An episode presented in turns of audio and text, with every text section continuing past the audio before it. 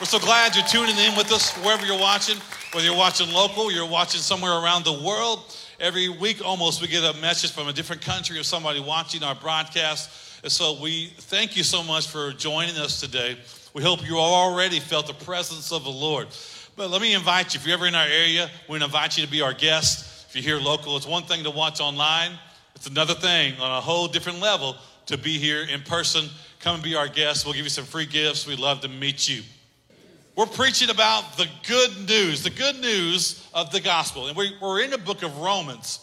And the book of Romans is full of the good news. Paul writes about the good news of the gospel.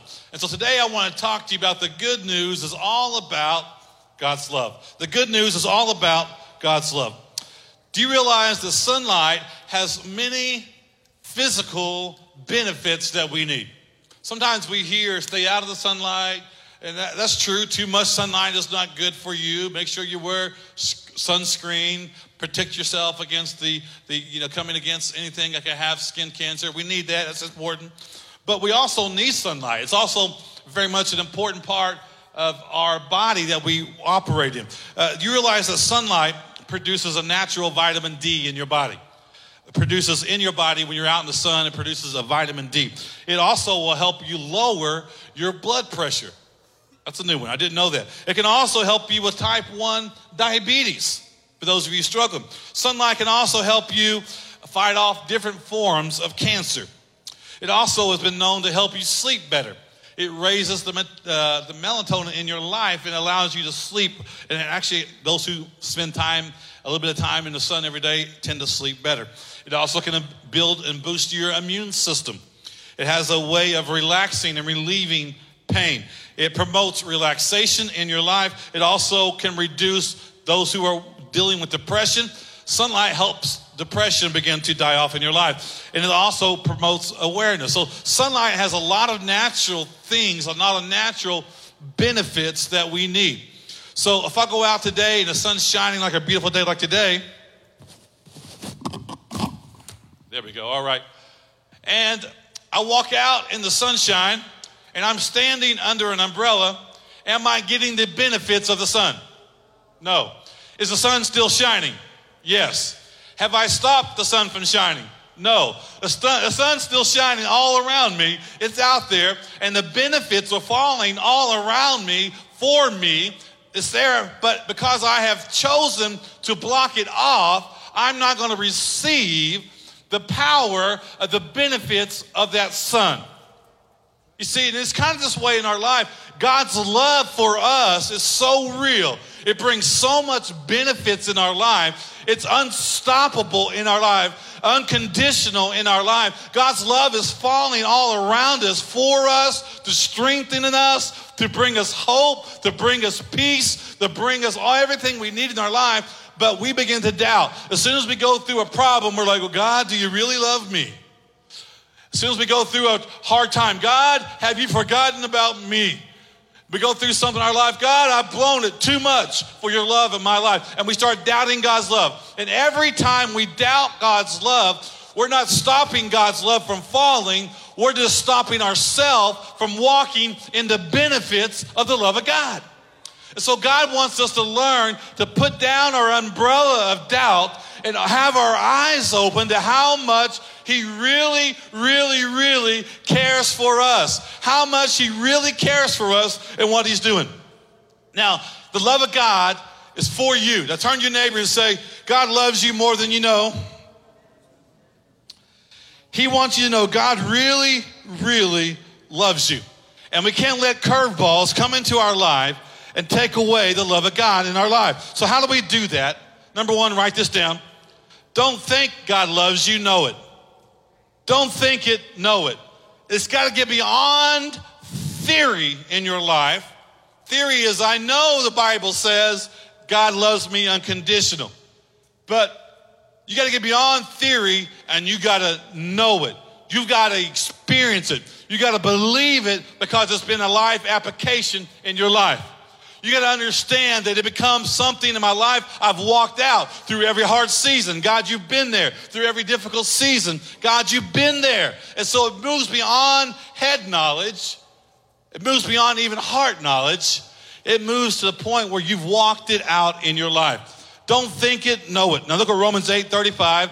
We're going to be spending back time in Romans chapter 8 today. We were there last week, but it's so good. We're going to go back to it today. Romans 8 35. Can anything, he asked the question, ever separate us from Christ's love? Does it mean he no longer loves us if we have trouble, calamity, we're persecuted, we're hungry, we're desolate, or in danger, or threatened with death? He goes, if all these bad things happen, now there's a list here that he makes, and he's just not making, Paul is just not making a list. Well, here's the top five things I think. He's not making a top five list of the most common problems. What Paul was writing out was the things his life had walked through. He had walked through every one of these, and he was asking the question Will this thing separate me from God? And he says, No, of course it doesn't. It doesn't separate me. He had a life knowledge. He had walked long enough. How many of you can testify today that even looking back through your hardest season, that God never left you, God never abandoned you, and God was always with you? Come on, give God a hand. Yes, Lord, you were there with me. He said, You got to know it. It goes beyond it. Can anything separate us from the love of God? My kids know that I love them. And growing up, they were smart. They knew that if they were with dad, they said, Dad, can we stop and get some ice cream? Can we go through the drive through and get a shake? That there was probably a 99.9% chance dad would say yes.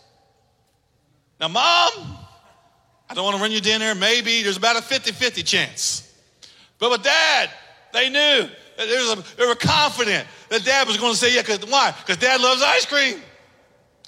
And dad loves making those kids smile. And so we, we got a lot of ice cream. Just don't tell mom when we get home. Eat your dinner. Make sure you don't ruin it for us. Look back through all the things around you. Looking back, did God ever abandon you? No. Has God ever abandoned you? No. So, matter what I'm going through right now, He still loves me. Get this in your heart today. Nothing stops God's love for me. Nothing stops God's love for me. It keeps coming. And even an umbrella is not a good example because the sunlight the sunlight goes down at night, but the good thing is God's love never goes down. God's love never takes a break. God's love never disappears on a rainy day. God's love continues to come down through any storm of life, through any hardship of life, through any trial of life. God has always been there and He will not leave you. And His love, He is not pulling from you. His love is for you. Number two, write this down. You got to claim the win. You got to learn to claim that win. Have you ever watched a game and you knew at halftime the game was already over? That one team was beating the other team so bad that halfway through the third quarter, they start pulling the starters. They start putting the substitutes in. Why? Because this game has been dominated so much by one team. They've had an overwhelming victory. They've had this great victory. It's so big that they've already, the game is already over. Let me tell you, this is the way God's love is for us. It's overwhelming in our life. Look at Romans 8 37. It backs us up. No, none of those things, he says, we just listed. Despise all those things, overwhelmingly, the oh, let's say it together. Overwhelmingly, victory is ours through Christ who loves us. It's an overwhelming victory. It's an overwhelming victory. Listen, there's a difference between victory and overwhelming victory. I don't want you just to think we're victorious because it's more than a victorious victory we have.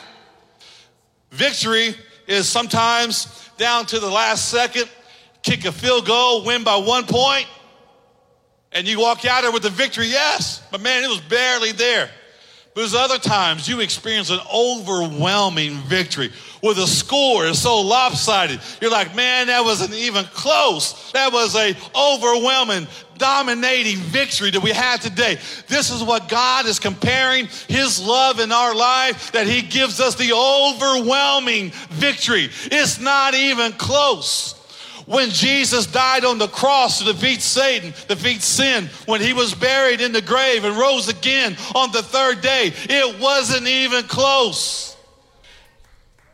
Some of you need to hear that today. It wasn't even close. It was an overwhelming victory that God did in our life. And it's a overwhelming love that he has for us.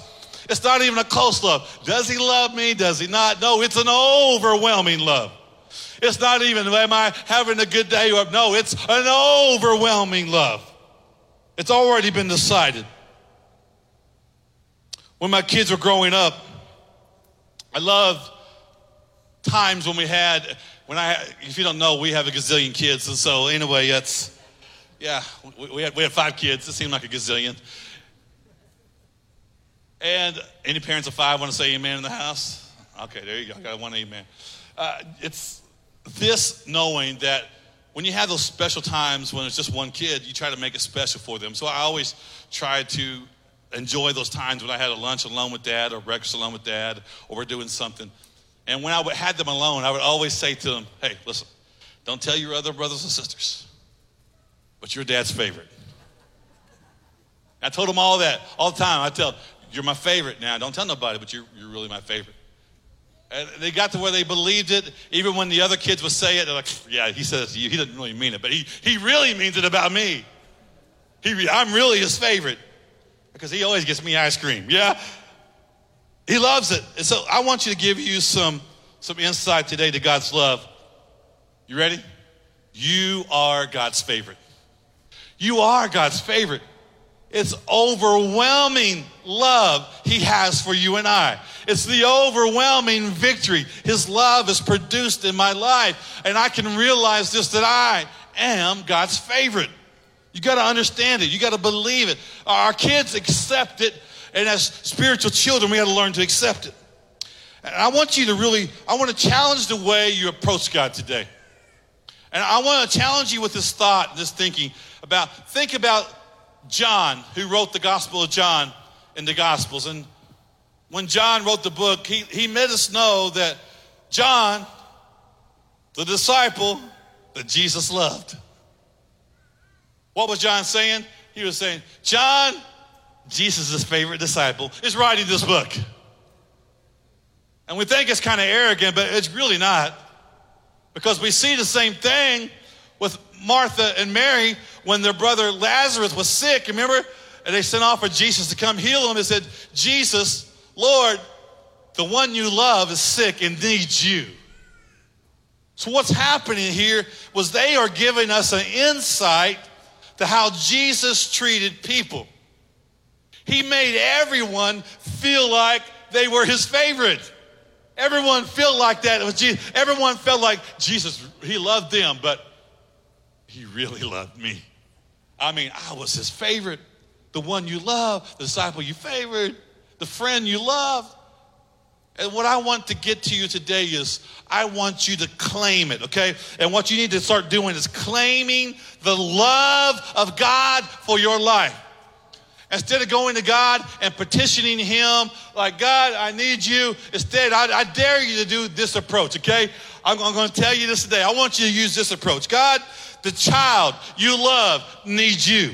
God, the one you love needs you. God, the one you love is sick. God, the one you love is in trouble. God, the one you love really needs you today.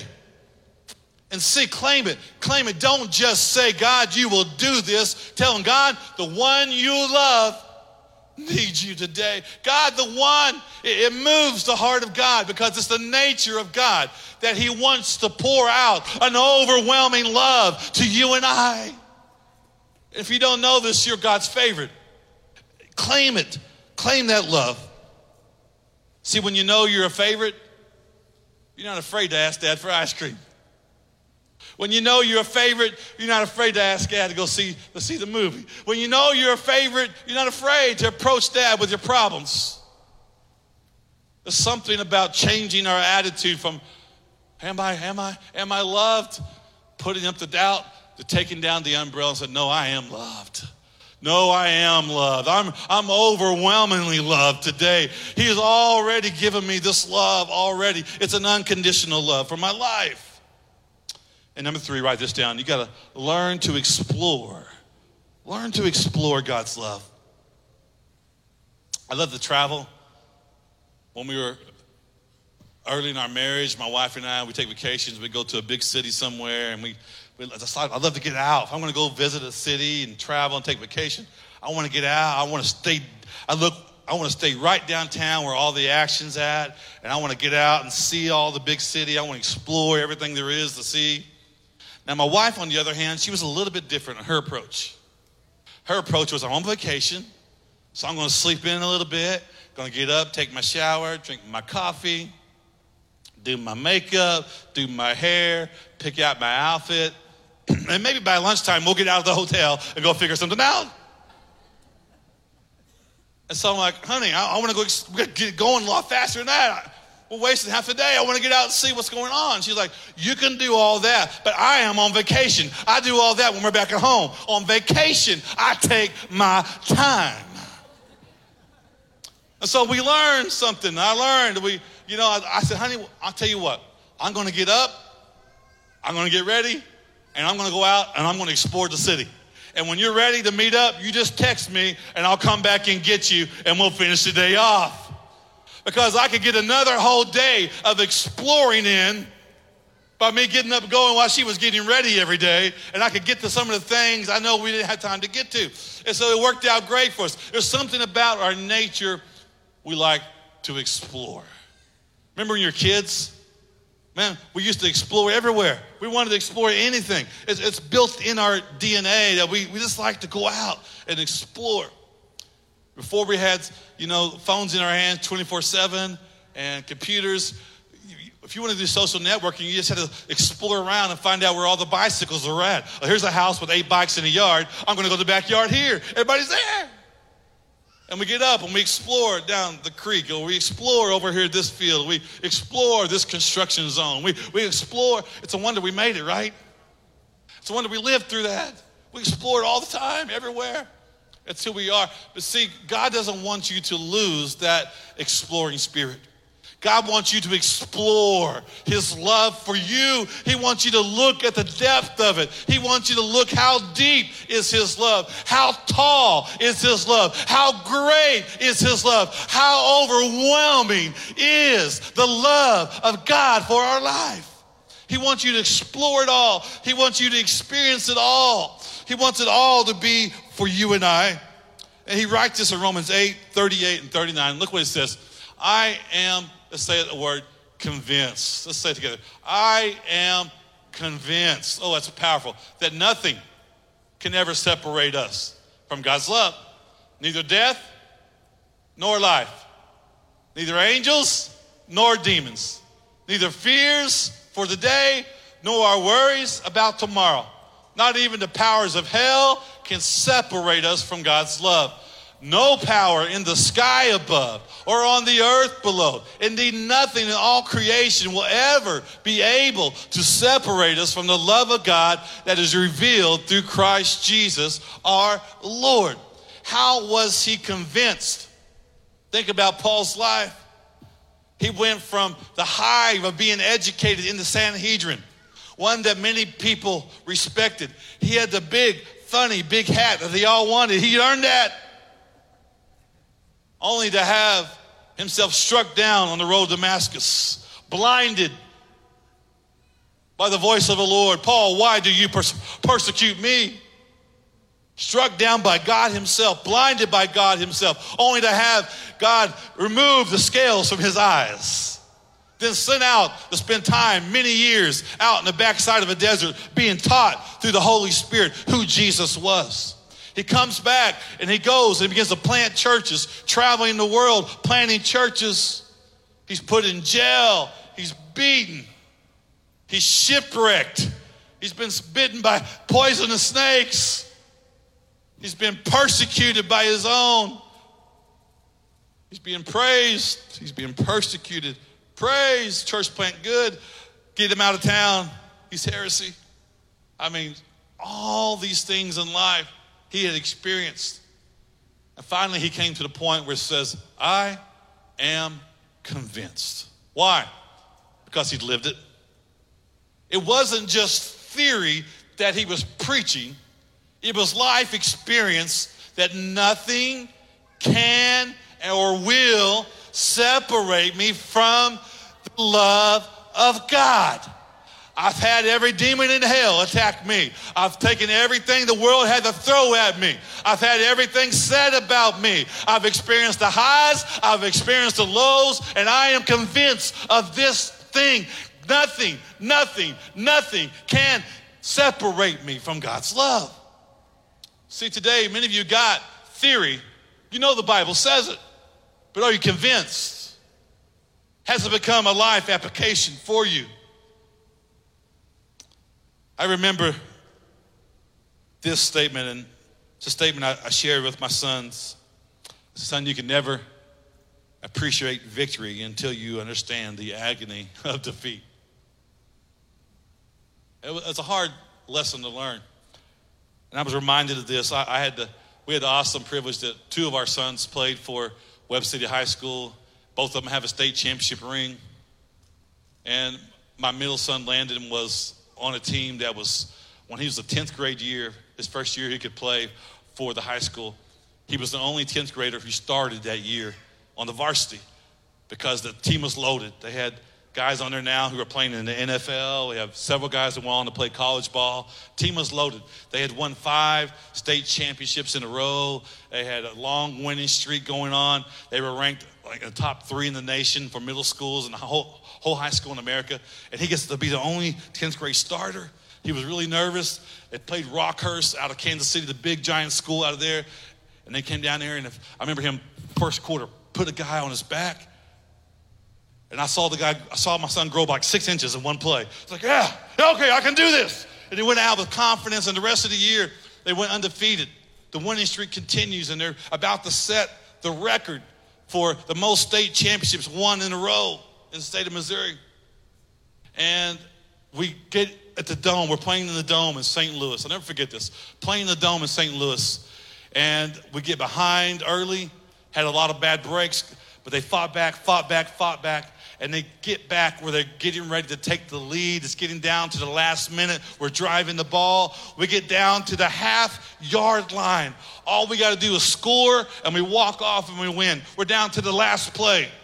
We're this this close. No, no lie. This close for scoring a touchdown. They called Landon's number. So he's going to lead block, and they're going to follow him right there. Landon pushes this guy back, knowing I knew I pushed this guy back. I knew I opened the hole up. Only to find out that we fumbled the ball at the half yard line and we lost the game. After the game, when it came out, he was so disappointed. I'd never seen my son cry about football. This, this time he did. Show me that picture. He, he came out picture on the left, and all he could do was just bury his head in my shoulder. He wanted it so bad. He wanted to say he was a part of that team to set the record so bad. He wanted to have a state championship ring his, his sophomore year so bad. But he was so disappointed. He was all he could do was cry. He, he, cried and he, he moped around for a long time because it was just, just ripped his heart out. To be so close. So I mean, it couldn't have been any closer. The next year, his junior year, they go through a rebuilding year and lose about four games, which is something that doesn't happen very often. So his senior year, his group of seniors got together.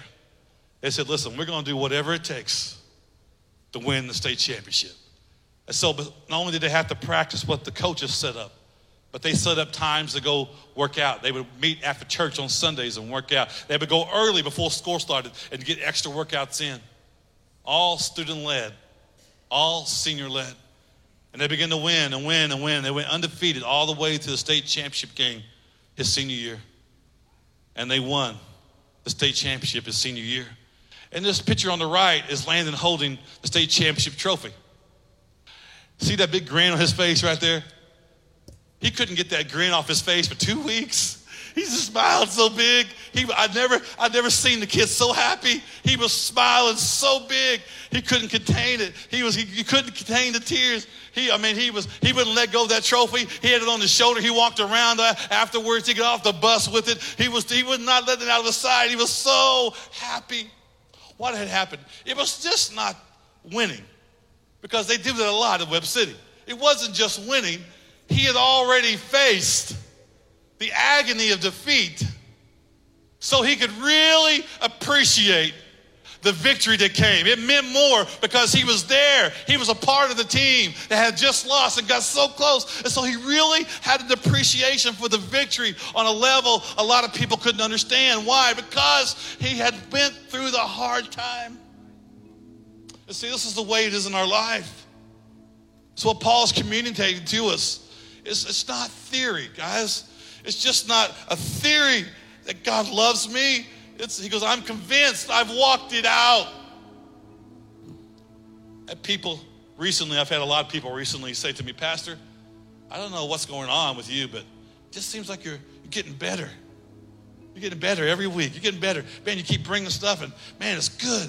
What, what's going on with you? And I'm like, ain't nothing different except for this. You know what the secret is? Besides God, of course, number one.